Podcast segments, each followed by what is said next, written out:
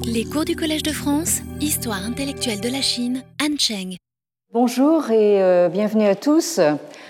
Alors ce dernier cours euh, de, l'année euh, va se, faire dans des conditions assez inédites parce que mon ordinateur m'a de nouveau joué des tours et donc impossible de, de retrouver donc le les projections que j'avais que j'avais prévues. Donc ça va se faire euh, sans, sans images, ce qui est un petit peu euh, gênant, mais enfin bon, on va faire euh, avec ce qu'on a. alors, vous vous rappelez peut-être la petite phrase de Montesquieu La Chine est donc un État despotique dont le principe est la crainte. Euh, alors cette petite phrase euh, publiée euh, au milieu du XVIIIe siècle a-t-elle scellé définitivement l'essence du pouvoir chinois qui serait constitutionnellement et intrinsèquement despotique? Donc comme nous l'avons vu la dernière fois, les témoignages recueillis sur le terrain offrent un tableau plus nuancé. Euh, par exemple, si nous remontons, euh, comme nous l'avons fait en amont, euh, vers le XVIe siècle, sous la dynastie des Ming, on voit que l'administration de l'Empire se fait en premier lieu au niveau local, où elle est mise en œuvre par des fonctionnaires comme Hai Rui, qui font ce qu'ils peuvent avec, en réalité, peu de moyens euh, de coercition. En particulier, nous avons vu qu'ils euh, ne disposent pas de euh, forces de police. Et si on descend vers l'aval, au milieu du XIXe siècle, nous avons le témoignage oculaire de nos braves missionnaires lazaristes, le père Gabet et le père euh, qui euh, observe une euh, certaine résistance à l'autorité dans les couches populaires de la société chinoise. Et nous avons vu en particulier l'usage qui est fait de l'affiche, hein, c'est-à-dire l'ancêtre du Ta hein, cette affiche en grand caractère que les passants peuvent lire dans la rue Hein, et qui est un petit peu l'équivalent euh, populaire de la remontrance. Hein. Euh, à un haut niveau euh, de la bureaucratie, ce sont donc les hauts fonctionnaires qui présentent des remontrances à l'empereur et au niveau des, masses, comme on dirait maintenant, ou de la base, c'est à travers l'affiche que s'exprime donc la, la, remontrance. Et vous vous rappelez peut-être que le père Huc, dans euh, ce, livre qu'il a signé de son seul nom, euh, L'Empire chinois, euh, fait à plusieurs reprises le, constat. On se trompe beaucoup en pensant que les Chinois vivent toujours parqués dans une enceinte de lois impitoyables et sous la verge d'un pouvoir tyrannique qui réglemente toutes leurs actions et dirige leurs mouvements. Cette monarchie absolue mais euh, tempérée par l'influence et la prépondérance des lettrés, donne au peuple une indépendance bien plus large qu'on ne saurait se l'imaginer. On trouve en Chine un grand nombre de libertés qu'on chercherait vainement dans certains pays qui ont pourtant la prétention d'avoir des constitutions très euh, libérales. Donc euh, ici, nous avons quelqu'un qui parle au milieu du XIXe siècle et euh, qui pense euh, forcément euh, très fort à la phrase de Montesquieu, justement. Mais il faut reconnaître et verser au crédit de Montesquieu que on a beau chercher nulle part, on ne voit l'ombre du début d'un commencement de séparation des pouvoirs, puisque l'empereur incarne à lui seul la source du pouvoir, et que euh, les fonctionnaires euh, qui administrent la machine d'État euh, concentrent dans leurs mains les prérogatives du législatif, de l'exécutif et du judiciaire. en outre, comme le soulignent aussi bien Jacques Gernet et Léon van der Merch, donc deux grands maîtres de la sinologie française disparus aujourd'hui, la contestation du pouvoir de l'empereur par ce que Léon van der appelait la littérocratie, hein, cette fameuse remontrance dont nous parlons depuis quelque temps. Euh, donc cette contestation ne s'appuie pas euh, sur des structures institutionnelles, mais euh, sur une simple autorité et légitimité morale. Il faut rappeler ici que le rapport assez subtil et complexe entre le pouvoir du prince d'un côté et l'autorité morale du conseiller du prince, qui est euh, euh, par définition confucéen, hein, euh, ce rapport a été défini déjà dans le Mensus au IVe siècle avant l'ère chrétienne. Hein, Mensus, qui est la latinisation de l'appellation chinoise maître Meng, un Mengzi, euh, Mencius l'a exprimé dans des termes qui euh, frappent par leur force. Alors, euh, il était prévu que je vous projette donc les, passages en question, mais ça, je ne peux pas. Donc, je vais simplement d'abord vous les, lire en chinois et vous donner la, la traduction ensuite. Donc, au Mencius 6 à 16, euh, vous avez ceci, 呃孟子曰：“有天觉者，有人觉者，仁义忠信，乐善不倦，此天觉也。公卿大夫，此人觉也。古之人修其天觉，而人觉从之；今之人。”修其天觉以要人觉，既得人觉而弃其天觉，则祸至圣者也。忠义必亡而已矣。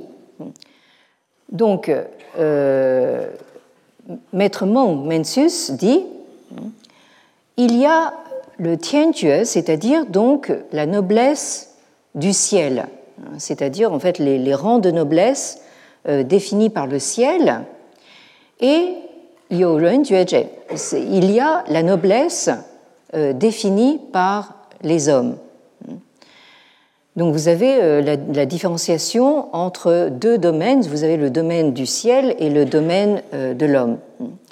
Alors, Renyi et Zhongxin, donc le, le sens de l'humain, le sens du juste, la loyauté et euh, euh, euh, le fait d'être digne de confiance, hein, le, fait de prendre, plaisir justement sans jamais se, se lasser dans, le, dans bien, hein, ça c'est donc la noblesse du ciel. Autrement dit, c'est précisément justement la noblesse morale.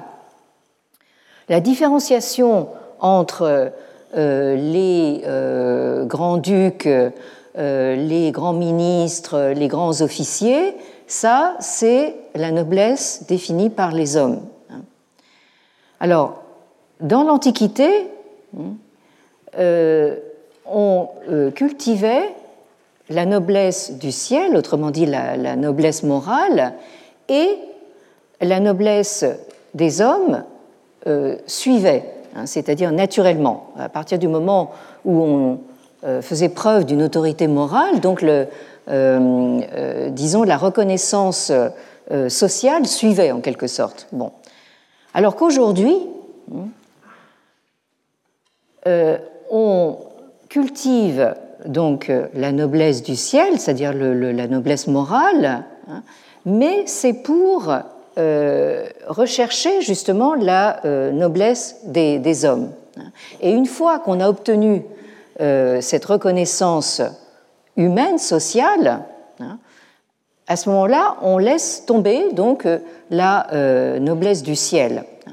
Ça, c'est une erreur très grave hein, et qui fatalement finit dans la perte totale de toute noblesse. Hein. C'est-à-dire donc là quand vous renversez donc justement le processus, hein, que vous recherchez l'autorité morale uniquement pour obtenir la reconnaissance sociale, ça, ça, aboutit finalement à la, perte de toute, de toute forme de noblesse. Vous avez cet autre passage dans euh, euh, le livre 2b2 hein, où euh, vous avez un propos qui est mis dans la bouche de Zhengzi, hein, Zhengzi qui était donc un des disciples majeurs de Confucius, qui dit ceci. Bi qi fu, wo yi wu ren, bi qi jue, wo yi wu yi. Wu He Qian Hu Zai. Donc, Pi, euh, il dit euh, lui, hein, lui, c'est-à-dire le, prince, hein, il a sa richesse. Hein. Et moi, j'ai mon sens de l'humain. Lui, il a euh, la noblesse du rang, c'est un prince, mais moi, j'ai mon sens du juste. Donc, en quoi devrais-je me sentir euh, inférieur Donc ici, euh, ce que dit Zhengzi, c'est que au fond, la noblesse morale, hein, ce que Mencius appelle la noblesse du ciel, hein, est absolument à parité hein, avec justement tout ce que un prince peut accumuler euh, de euh, richesse ou d'honneur ou de rang. Hein. Et vous avez enfin cet autre passage, ce troisième passage. Là, c'est vraiment dommage que vous puissiez pas le, voir parce que vous, verriez en fait la, concision justement de, cette langue euh, classique ancienne chinoise. Ce passage figure dans le livre 5 B7, où là vous avez un propos qui cette fois est mis euh, dans la bouche de Zi euh, qui était le petit-fils de, Confucius. Euh, et qui est très souvent associé justement au nom de euh, ce disciple Zhengzi dont, on vient de, voir un, propos. Hein. Alors ce euh, petit-fils de Confucius s'adresse lui aussi à un prince hein, et il lui dit ceci, Yi wei, zhe zi jun ye, wo.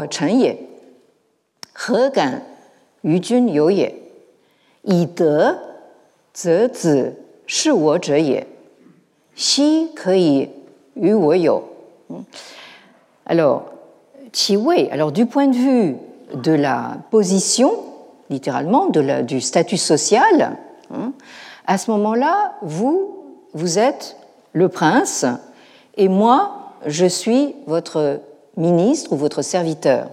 Hein dans cette configuration, comment est-ce que euh, je pourrais euh, avoir l'audace euh, de lier un lien d'amitié, yo, avec un prince hein, Parce que l'écart social est évidemment trop grand, donc interdit tout lien d'amitié. Le lien d'amitié, qui, je le rappelle, dans les liens sociaux fondamentaux confucéens, hein, euh, est le seul lien égalitaire, hein, c'est-à-dire entre deux personnes euh, euh, qui sont à égalité. Mais ite, c'est-à-dire si on parle de te, c'est-à-dire de vertu ou de valeur morale, alors à ce moment-là, c'est vous qui devriez me servir. C'est vous, prince, qui devriez être à mon service. Et dans ce cas-là, comment est-ce que euh, vous pourriez euh, avoir la, présomption euh, d'être mon ami Donc, je ne sais pas si vous vous rendez compte, même sans image, combien justement ces, propos de Mencius sont toujours d'une radicalité extraordinaire. Et ce qui m'a toujours un petit peu étonné, c'est que euh, les euh, traductions du, du euh, apparaissent toujours un petit peu comme extrêmement pontifiantes, ennuyeuses, alors qu'on ne se rend pas compte que, que, que, portait un, un, message quand même assez, assez osé, hein, il faut dire. Bon.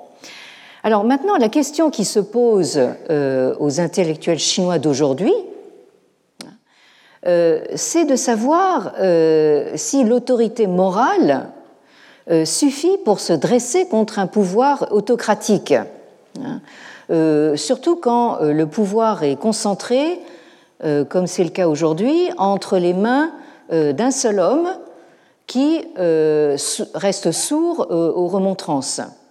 Non seulement il reste sourd aux remontrances, mais qui étouffe toute velléité de, remontrance avant même qu'elle ait, le temps de, de s'exprimer. Et donc cette question, c'est de savoir si cette autorité morale suffit et s'il ne faudrait pas aussi euh, le socle et la caution euh, des institutions. Et ça, c'est une question euh, qui est posée avec force actuellement en Chine, en particulier par, par des juristes. Alors l'autre question, c'est est-ce que le mode de gouvernement de l'État parti actuel ne fait que euh, au fond, perpétuer le régime impérial hein. Et si oui, euh, est-ce qu'il faut en conclure que le régime politique chinois est autoritaire par euh, essence et donc fondamentalement, radicalement, constitutivement incompatible avec des institutions démocratiques Alors ça, c'est la question euh, que pose euh, mon collègue Pierre-Étienne Ville, qui a euh, occupé ici pendant pas mal d'années la chaire d'histoire de la Chine moderne, et qui, dans un article en anglais, qui était fondé en fait sur une conférence donnée à l'Institut d'études avancées de Princeton en 2008. L'article lui-même euh, a été publié sur le site de la vie des idées, euh, qui est accessible librement euh, en 2012. Et l'article s'intitule donc China Back to the Imperial Sense of the State. Donc Chine, retour au sens impérial de l'État. Alors, dans cet article, Pierre-Étienne Ville examine un certain nombre d'ouvrages hein, euh, qui porte justement sur la euh, culture euh, politique de, la Chine. Hein.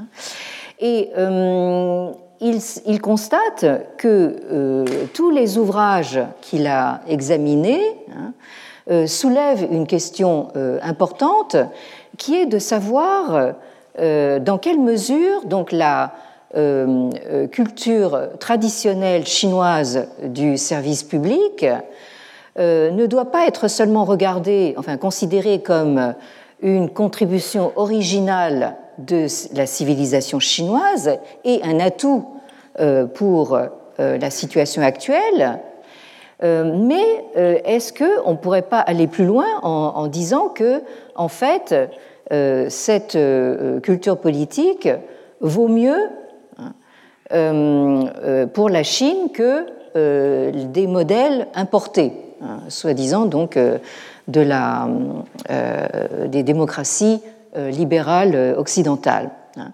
Alors, Pierre-Étienne Ville constate que dans ses ouvrages, ça, n'est jamais dit explicitement, hein, mais il apparaît de manière assez évidente que maintenant, exactement comme dans le passé, ce qui serait le plus désirable pour les Chinois, ce serait un mode de gouvernance qui euh, serait à la fois autoritaire, éclairé et euh, vertueux, et qui serait donc confié à des euh, officiels, enfin des officiers plus exactement compétents, hein, dont la seule préoccupation serait bien sûr le, bien de la nation, euh, dont les actions euh, seraient euh, guidées par des principes supérieurs et qui auraient été sélectionnés par le gouvernement du fait justement de toutes ces qualités.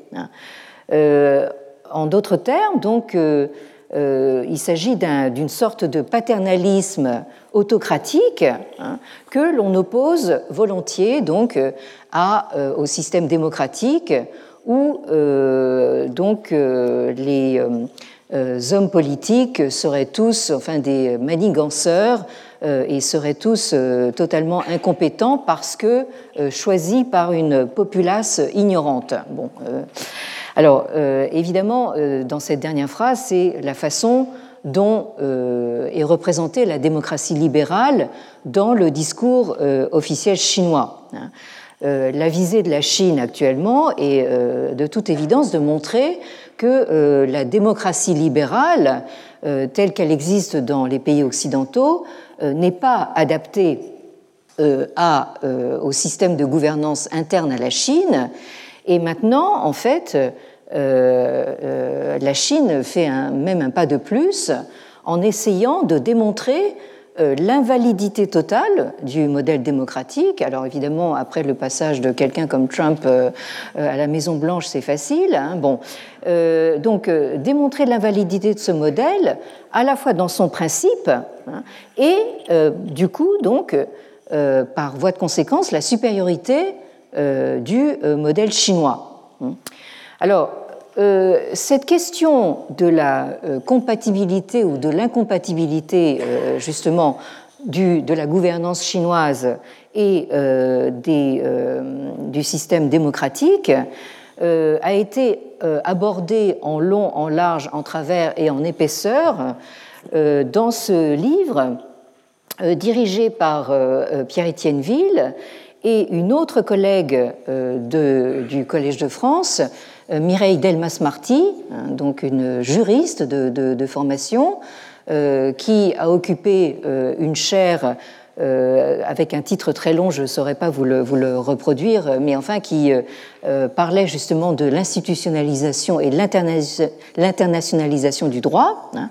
Donc à eux deux, ils ont dirigé ce gros volume qui s'appelle tout simplement La Chine et la démocratie, euh, paru aux éditions Fayard euh, en 2007. Et donc le propos euh, général de ce, de ce, volume, qui est un volume collectif avec des contributions venant de toutes sortes d'horizons et de disciplines. Moi-même, j'ai commis dans, ce, dans cette entreprise collective en parlant justement des ce qu'on appelait les, les, germes de démocratie dans la tradition confucéenne. Hein. Euh, donc le propos général, c'était de savoir dans quelle mesure euh, la tradition politique chinoise, euh, prise dans sa dimension historique et comprise dans son sens le plus large, et la culture chinoise en général, dans quelle mesure tout cela inclut des éléments susceptibles de s'accorder avec les valeurs et les pratiques du libéralisme démocratique moderne, offertes en exemple à la Chine depuis plus d'un siècle. Donc euh, euh, il faut pas moins d'un volume comme ça, justement, pour entrer véritablement dans les subtilités, les nuances, les complexités, justement, du, du débat. Hein. Donc là, nous sommes très très loin des euh, débats idéologiques, hein, des simplifications euh, idéologiques. Nous avons l'intervention justement euh, d'expertise de tous bords entre des historiens, des anthropologues, des juristes, etc. Hein. Donc, si vous pouvez encore vous procurer ce, volume, n'hésitez pas. Hein. Alors, euh, nous avons vu, donc, euh, je, rappelais encore euh, au début de ce, de, cette, ce dernier cours de, ce, matin, donc, que le, comment dire, l'opinion publique s'est exprimée dans la Chine impériale à travers donc euh, les affiches, euh, l'ancêtre des, des hein, qui euh, maintenant prennent la forme justement des, des réseaux sociaux. Hein. on l'a vu au début justement de cette série.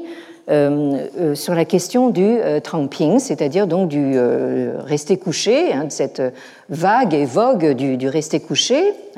Et nous avons vu que, à travers les réactions spontanées qui s'expriment de manière étonnamment franche et libre sur les réseaux sociaux, probablement grâce au, couvert de l'anonymat.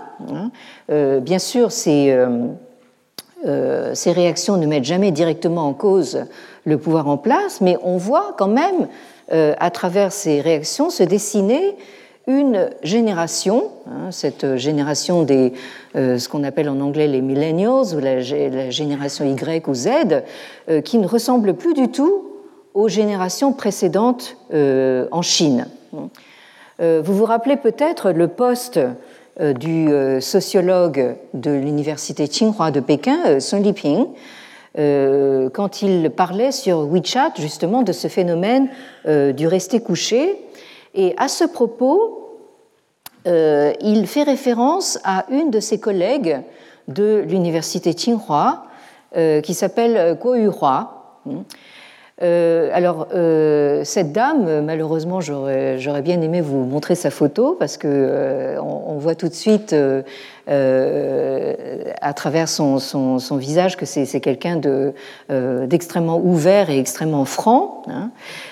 alors, cette dame s'est aussi exprimée sur euh, la question du euh, tramping, du euh, rester couché. Hein.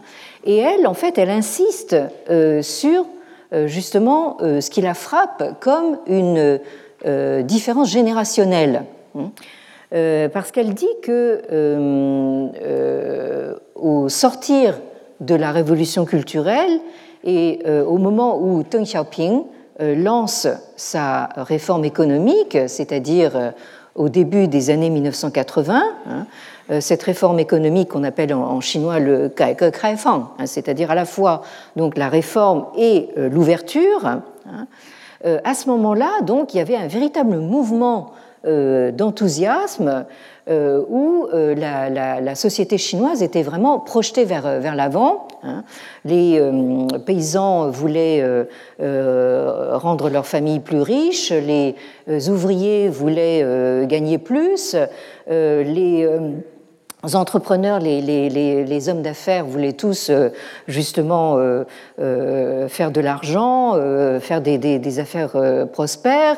Les scientifiques voulaient donc innover, les artistes voulaient créer, les, les chercheurs, les étudiants voulaient vraiment en fait rattraper le temps perdu pendant toute la révolution culturelle. Les athlètes voulaient gagner des, des médailles. Bref. Euh, tout le monde euh, avait euh, envie donc justement d'améliorer sa, condition. Hein. et on a ici justement la réaction de quelqu'un qui est né en 1956, donc qui a à peu près le même âge que moi, hein, et, qui s'étonne de, voir donc cette génération suivante, la génération de nos enfants, hein, qui maintenant sont dans, la, dans son trentenaire, euh, euh, avoir envie donc de rester couché et ne plus avoir même envie de, euh, de faire des enfants, hein, comme nous l'avons dit. Alors, cette Madame Goyuroi, c'est quelqu'un de, vraiment intéressant parce que, d'une part, c'est l'une des rares femmes à s'être distinguée comme une intellectuelle publique. Et là, nous voyons que même dans la Chine actuelle, hein, la parole publique est aussi euh, fortement euh, genrée. Hein, parce que conformément à la tradition chinoise, ce sont en majorité des hommes qui occupent l'espace public et c'est encore vrai très malheureusement aujourd'hui. Donc Madame Koiroi, c'est une de ces un rare spécimen donc de femmes donc qui, qui, osent prendre la parole dans le champ public. Alors elle est actuellement euh, professeure de sociologie euh, aussi à Tsinghua, euh, à Pékin, donc dont nous avons vu que c'est l'une des universités les plus prestigieuses de Chine, mais qui paradoxalement a été le foyer justement d'une forte contestation hein, du, pouvoir central. Alors, comme je, viens de le dire, cette Madame Kuo donc, est née en 1956 et elle a grandi euh, en réalité, euh, dans euh, le milieu des élites chinoises de l'époque, puisque ses parents étaient des officiers militaires qui servaient donc le gouvernement central à, Pékin. mais alors le problème, c'est que, comme beaucoup justement de ces élites du régime maoïste, hein, pendant la révolution culturelle qui a duré de 1966 à, 1976, hein, des membres de ces élites, comme le père de Madame Kuo, ont été très sévèrement persécutés. Hein, euh, à tel point que euh, euh, son père est mort en 1968 hein, de maladie sans pouvoir recevoir de soins. Hein. donc il est. alors, ce qui frappe ici, c'est que d'une certaine manière, la famille de Madame Co et Madame Co elle-même appartient en fait à la même génération et a connu une histoire familiale euh, assez comparable à celle du grand leader actuel Xi Jinping. Euh, mais comme on va voir, donc euh, le destin de Madame Kuo a pris un tour très différent. Hmm. Alors, cette Madame Kuo, lors de, l'adolescence, elle a à peine 15 ans. Hein, elle a un sort relativement privilégié, justement du fait de son statut social. Hein.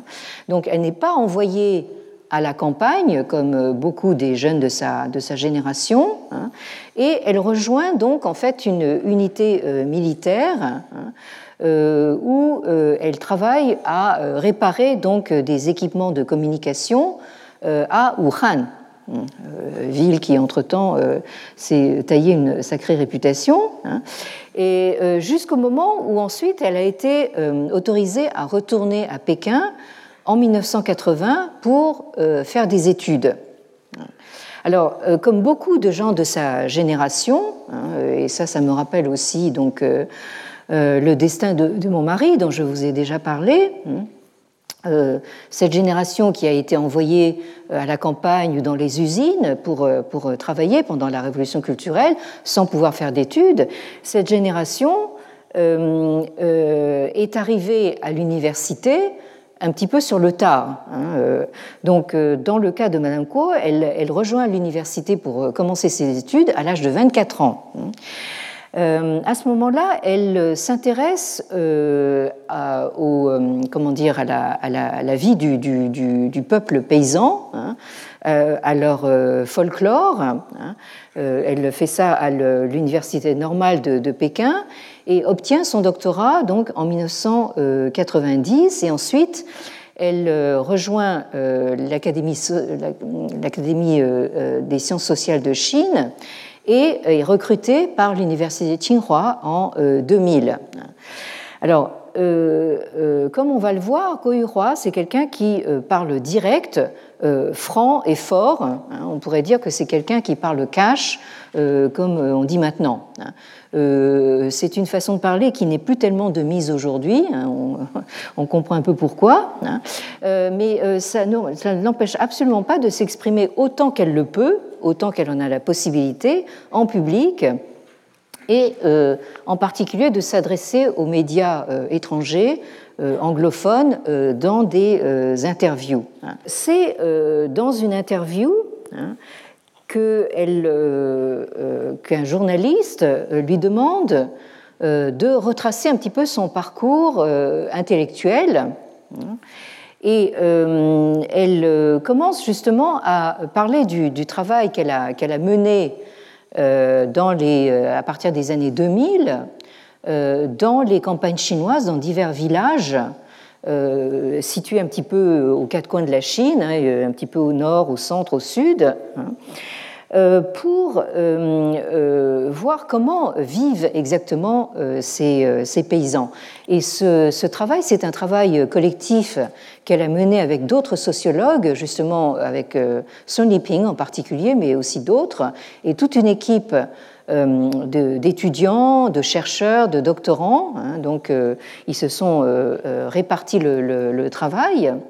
Et ça a donné lieu donc à un livre qui est paru en 2013 et euh, qui euh, s'intitule donc euh, le, comment dire, le, quand les paysans parlent. Hein, la, parole des, paysans, hein, qui permet justement de transformer donc la parole de ces gens qui souffrent, elle, les appelle les euh, c'est-à-dire donc des, gens qui subissent de, la, souffrance. Hein. comment est-ce que cette parole peut être transformée en histoire, en discours historique hein. Et elle dit en particulier que l'un des moyens euh, pour justement euh, combattre l'hégémonie euh, des textes officiels et du discours officiel, hein, c'est précisément d'écrire l'histoire de ces gens ordinaires, hein, de ces gens de peu, de ces gens invisibles, de ces gens qui, qui souffrent. Hein, c'est Shoukuren. alors, euh, ce livre, en fait, euh, euh, part justement de, l'inspiration de son doctorat, où elle s'intéressait déjà, en fait, comme je l'ai dit, aux rites, et notamment aux rites funéraires des classes paysannes. et ça, c'est tout à fait intéressant de, de, voir un petit peu comment elle s'y est prise pour euh, faire cette recherche doctorale, elle est déjà allée euh, faire de l'immersion justement dans, euh, dans ces vies de village et elle a vu comment justement dans ces, ces communautés villageoises, on a conservé justement le sens du lignage et de la communauté qui se retrouve en particulier autour euh, des rites funéraires, parce que les rites funéraires sont une occasion précisément de recimenter justement la, la, euh, communauté euh, familiale, villageoise. Hein.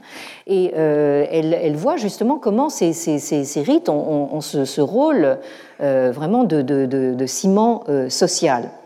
Et ce qui est tout à fait frappant, c'est que ce que Madame Co décrit à la fois dans son doctorat et dans son livre de, 2013, c'est précisément ce qu'on voit être en train d'être détruit hein, euh, dans le film de Boris Schwartzmann hein, sur euh, justement cette euh, expropriation des paysans qui qu'on envoie crécher dans des immeubles HLM et qui du coup perdent justement euh, non seulement le contact avec la terre, hein, la possibilité de cultiver leur terre, mais aussi justement de perdre tout leur rite et de perdre tout leur, euh, euh, tout leur lignage qui faisait véritablement le tissu social de, de la Chine depuis, depuis 2000 ans à peu près. Hein. Bon.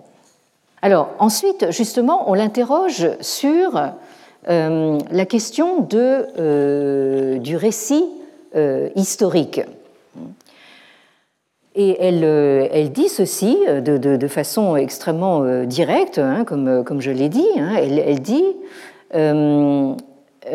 tout dirigeant, surtout un dirigeant qui dispose d'un pouvoir illimité, bon, elle nomme personne, mais enfin on, on voit bien à qui elle pense, essaiera d'éviter à tout prix que euh, les gens connaissent la vérité. Donc, euh, ces dirigeants ont une certaine appréhension, hein, dans le sens de crainte, de la discipline historique, hein, de l'histoire, et ils essayent par tous les moyens de la faire apparaître euh, à leur manière, hein, c'est-à-dire de euh, euh, canaliser et de, comment dire, de formuler le, discours historique dans le sens qui les arrange. Hein. Donc, alors, quitte à, voilà, enfin, à distordre, comment dire, cacher certains points, en glorifier certains autres, hein, pour formuler une, sorte de, de discours correct Hein, euh, pour mettre en valeur euh, euh, leurs accomplissements et se gagner évidemment l'adhésion du, peuple.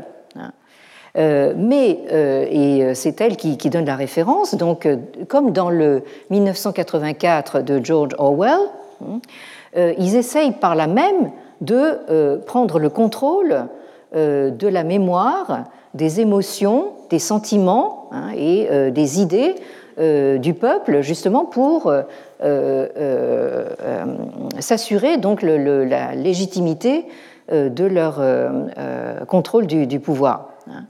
Alors, la Chine actuellement est en train précisément de connaître une transition hein, qu'on pourrait qualifier de, transition vers, alors certains l'appellent euh, post-totalitaire, mais elle, elle préfère parler de néo-totalitaire. Euh, et euh, c'est précisément donc le rôle de, l'histoire pour elle et aussi de la sociologie de faire sortir donc la, vérité. Hein. Et son credo, hein, c'est de faire sortir la vérité à partir justement euh, de la base, hein, des, euh, ce que les Anglais appellent les grassroots, euh, c'est-à-dire non pas par comment dire, une, sorte de, récit en surplomb ou par le haut, top-down, mais elle, elle essaie d'inverser le, mouvement justement en partant de, la base. Hein.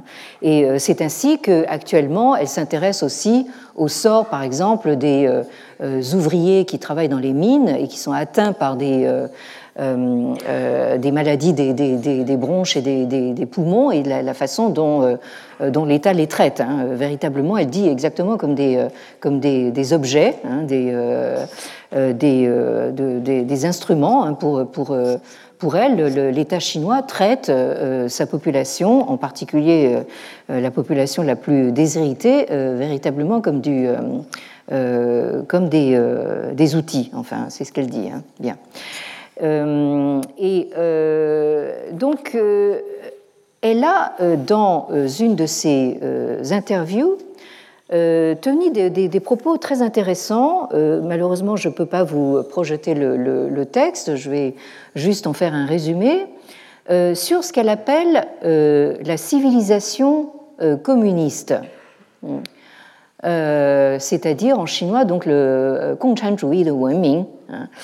Euh, alors, elle, elle, part justement en fait de, du, de la définition euh, de la civilisation euh, qu'en donnent les Européens. Elle cite par exemple Norbert Elias, qui lui, justement, part d'une définition assez normative de la civilisation euh, en partant justement de, la racine civile. Hein. donc, euh, se, être civilisé, c'est se comporter de manière euh, civile par opposition à une, manière sauvage ou, barbare. Hein. alors, elle revendique en fait une autre approche, hein, cette, approche justement par la, par la base, et une approche qui est qui n'est pas chargée de, jugement. Euh, et elle parle justement de cette euh, civilisation euh, communiste. Et ça, c'est tout à fait intéressant parce que elle fait partie de ces intellectuels chinois publics qui sont à la fois donc critiques du mode de gouvernance actuel, mais qui revendiquent justement la culture communiste hein, comme faisant désormais partie intégrante euh, de l'histoire de la Chine exactement au même titre euh, que euh, l'histoire impériale. Alors maintenant, la question, c'est évidemment de, se dire, bon, l'histoire impériale a eu une fin, hein, est-ce que l'histoire communiste, l'histoire de la civilisation communiste, va avoir une fin également hein, Ça, c'est le point d'interrogation. Mais toujours est-il que euh, ce qu'elle se donne comme, euh, comme, mission dans son travail de, chercheuse, euh, c'est précisément d'étudier dans le détail et dans le concret hein, ce que peut signifier donc cette civilisation communiste. À la fin d'une des, interviews qui a été menée en mars 2020, c'est-à-dire au tout début de la pandémie, hein, elle se montre très critique euh, vis-à-vis de la gestion euh, de la pandémie euh, par les autorités chinoises parce qu'elle dit c'est c'est vraiment comment dire la manifestation même du, problème de cette gouvernance, c'est-à-dire en fait du manque de transparence, du, de la censure de l'information, de l'occultation de la vérité. Hein. Et à la fin, le journaliste lui demande Est-ce que vous avez peur? Après avoir dit tout ça. Hein. bon. Et elle dit, ben, bien sûr que j'ai peur. Hein. qui, ne, qui, euh, qui, euh, qui n'aurait pas peur hein, euh, Mais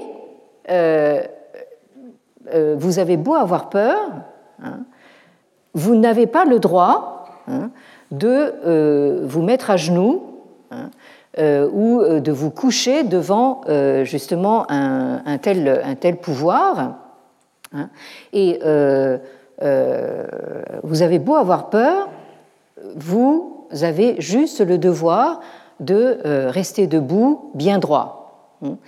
Euh, alors ici, on entend hein, justement cette, comment dire, cet esprit de high hein, c'est-à-dire donc à n'importe quel prix, même en, arrivant devant l'empereur avec son cercueil sous le bras, on n'a pas d'autre choix, c'est ce qu'elle dit, que justement de euh, rester debout, même, même en, ayant terriblement peur, mais euh, c'est euh, le, la mission d'un chercheur, c'est la mission d'un intellectuel public.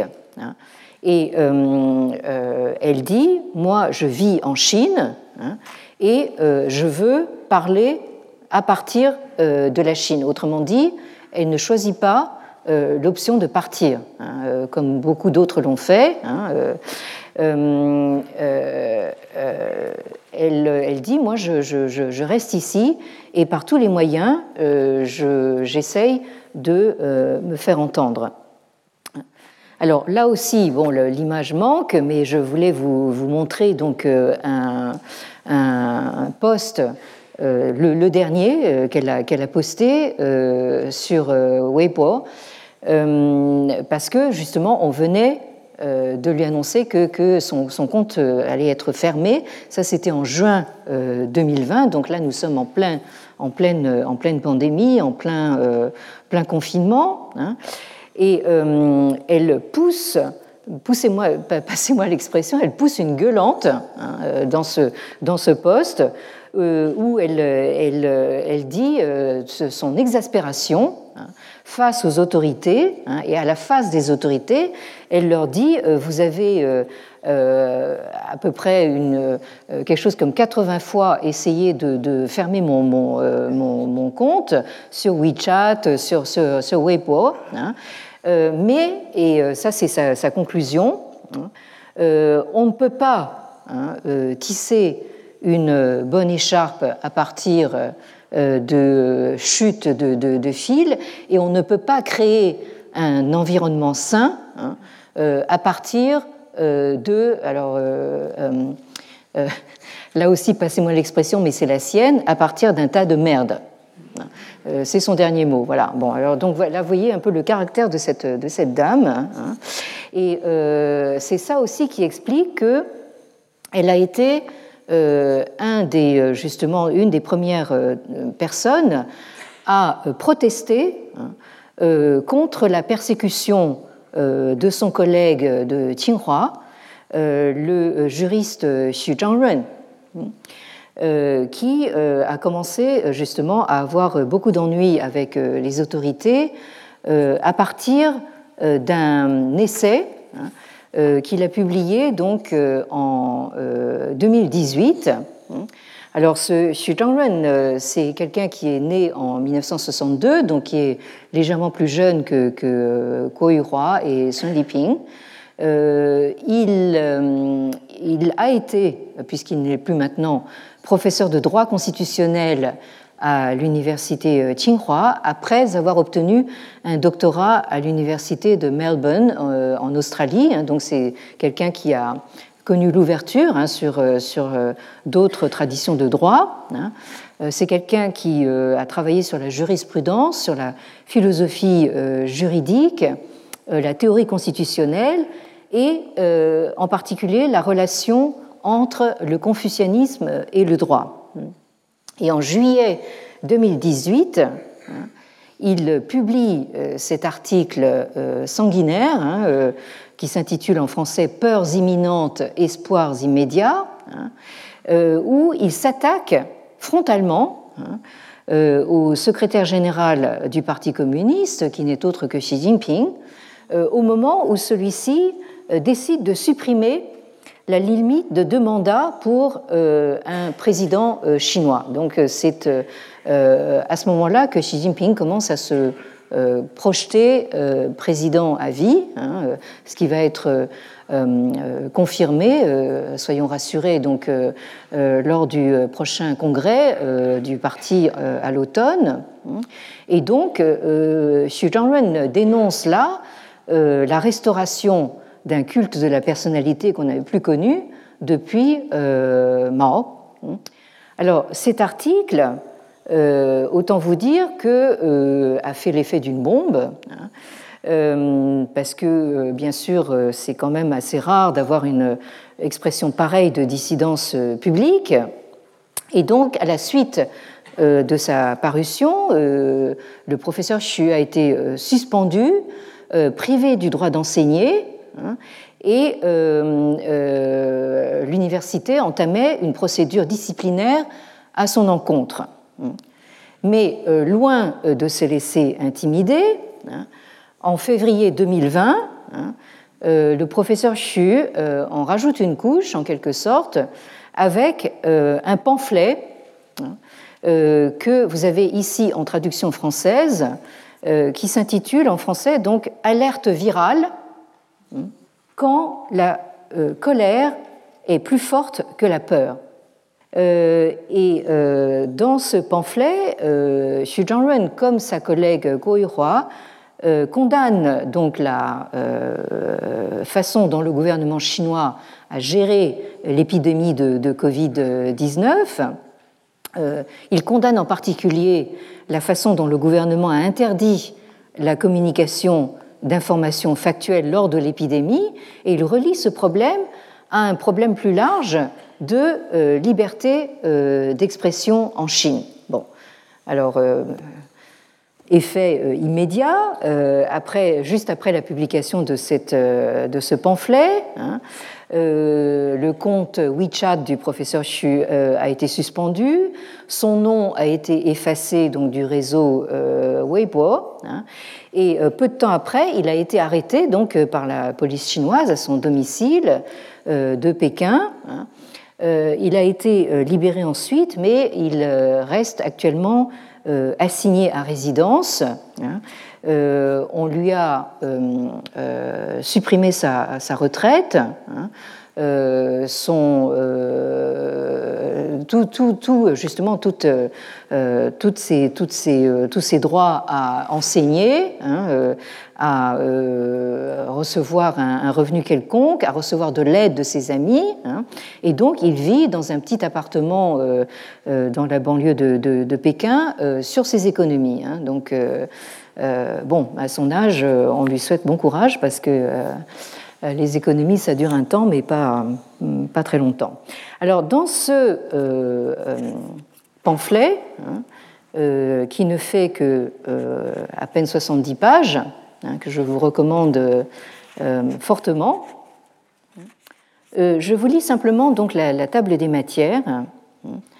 Euh, où vous reconnaîtrez justement certains éléments que nous avons vus. Alors, vous avez en fait neuf sections. La première s'intitule Une nouvelle ère en faillite morale. Alors la nouvelle ère, c'est justement cette nouvelle ère annoncée par le gouvernement, le Xin euh, à laquelle fait allusion également le film de Boris Schwartzmann, hein, Guangzhou, une nouvelle ère. Bon. Deuxième section, une nouvelle ère où la tyrannie remplace la technocratie. Troisième section, une nouvelle ère de gouvernance affaiblie. Quatrième, une nouvelle ère avec la euh, euh, tutelle des courtisans. Euh, sous la tutelle des courtisans. Cinquième section, une nouvelle ère de totalitarisme numérique. Sixième section, une nouvelle ère dans l'impasse. Septième section, une nouvelle ère d'isolement. Euh, là, vous connaissez évidemment la politique de zéro Covid menée par le gouvernement chinois actuel, hein, donc qui, qui, tend à isoler complètement la Chine. Huitième section, une nouvelle ère où la liberté triomphera de la peur. Enfin, neuvième section, une nouvelle ère dont le temps est compté. Et euh, je finirai en lisant donc euh, une partie de la conclusion. Mes compatriotes, je vous soumets ces neuf considérations qui, me semble-t-il, ne sont rien d'autre que des considérations de bon sens. Je voudrais néanmoins répéter ce qui pour moi est fondamental. En attendant que notre pays ait enfin un régime politique normal, en attendant que notre peuple et notre civilisation accèdent enfin à la modernité, nous devons continuer à aller de l'avant avec force d'âme et espoir. Nous devons faire tout notre possible pour établir une démocratie constitutionnelle et instaurer une véritable république populaire. Cela fait plus d'un siècle et demi que nous sommes dans cette vague de modernisation. C'est en la menant à son terme que nous jouerons un rôle. Je dis bien nous, nous le peuple, car combien de temps encore devrons-nous, et il euh, fait une citation, tels des cochons, patauger joyeusement dans la boue, aboyer servilement comme des chiens, vivre dans la fange comme de villes euh, vers de terre. Alors euh, ici, alors je ne sais pas si la, euh, citation est véritablement de Liu Xiaobo, ce, dissident chinois qui est également mort du fait de, sa, de ses remontrances au pouvoir chinois. Hein. Euh, lui aussi mort d'un refus de soins euh, alors qu'il était en prison. Donc, euh, Liu Xiaobo qui a publié une série d'essais intitulés La philosophie du porc, hein, où il dit mais combien de temps est-ce que le peuple chinois va continuer à vivre comme ça, comme, des porcs, c'est-à-dire à manger, dormir, dormir, manger, hein, sans jamais arriver à penser. Bien. Alors, là aussi, je regrette de ne pas euh, avoir une, image à, vous montrer, mais enfin, notre travail de questionnement et d'enquête s'arrête ici pour, pour aujourd'hui, mais si Monsieur Covid nous lâche un petit peu les baskets et si Monsieur Bouddha nous prête vie, hein, nous reprendrons ici même en novembre prochain. Hein. Alors, comme pour l'heure, comme vous le savez, nous sommes à la veille à la fois euh, du Nouvel An chinois, hein, l'année du tigre, et des Jeux olympiques d'hiver hein, euh, organisés à Pékin. Hein. Donc nous pouvons euh, nous attendre à pas mal de discours triomphalistes et on pourrait dire hubristiques, pour faire référence à ce sens de l'ubris, cette ivresse de la puissance dont nous parlions en ouverture de ce cours. Mais euh, en ce qui nous concerne, et j'espère que vous en conviendrez, euh, nous préférons nous en tenir à la devise de l'année euh, Restons couchés. et là, j'aurais bien aimé vous montrer donc une image que m'a envoyée une ancienne étudiante chinoise qui me l'a envoyée de Chine on voit donc un, tigre donc euh, euh, nonchalamment euh, allongé dans un fauteuil, en train de faire comme ça, hein, donc pour vous souhaiter la bonne année. Hein. Et on pourrait éventuellement aussi, pendant qu'on est couché, finir sur, sur un livre. Et là, je voulais vous montrer la couverture d'un livre d'un auteur coréen euh, du, de la fin du, euh, enfin, du, XVIIIe siècle, euh, Park Ji-won, un des plus importants penseurs et écrivains de la fin de la dynastie Choson, donc en Corée, qui, qui s'intitule précisément La remontrance du tigre. Et tout ça pour vous rappeler qu'il n'y a pas que la Chine dans le monde ou même en Asie. Bien, bonne année à vous et donc à l'année prochaine, j'espère.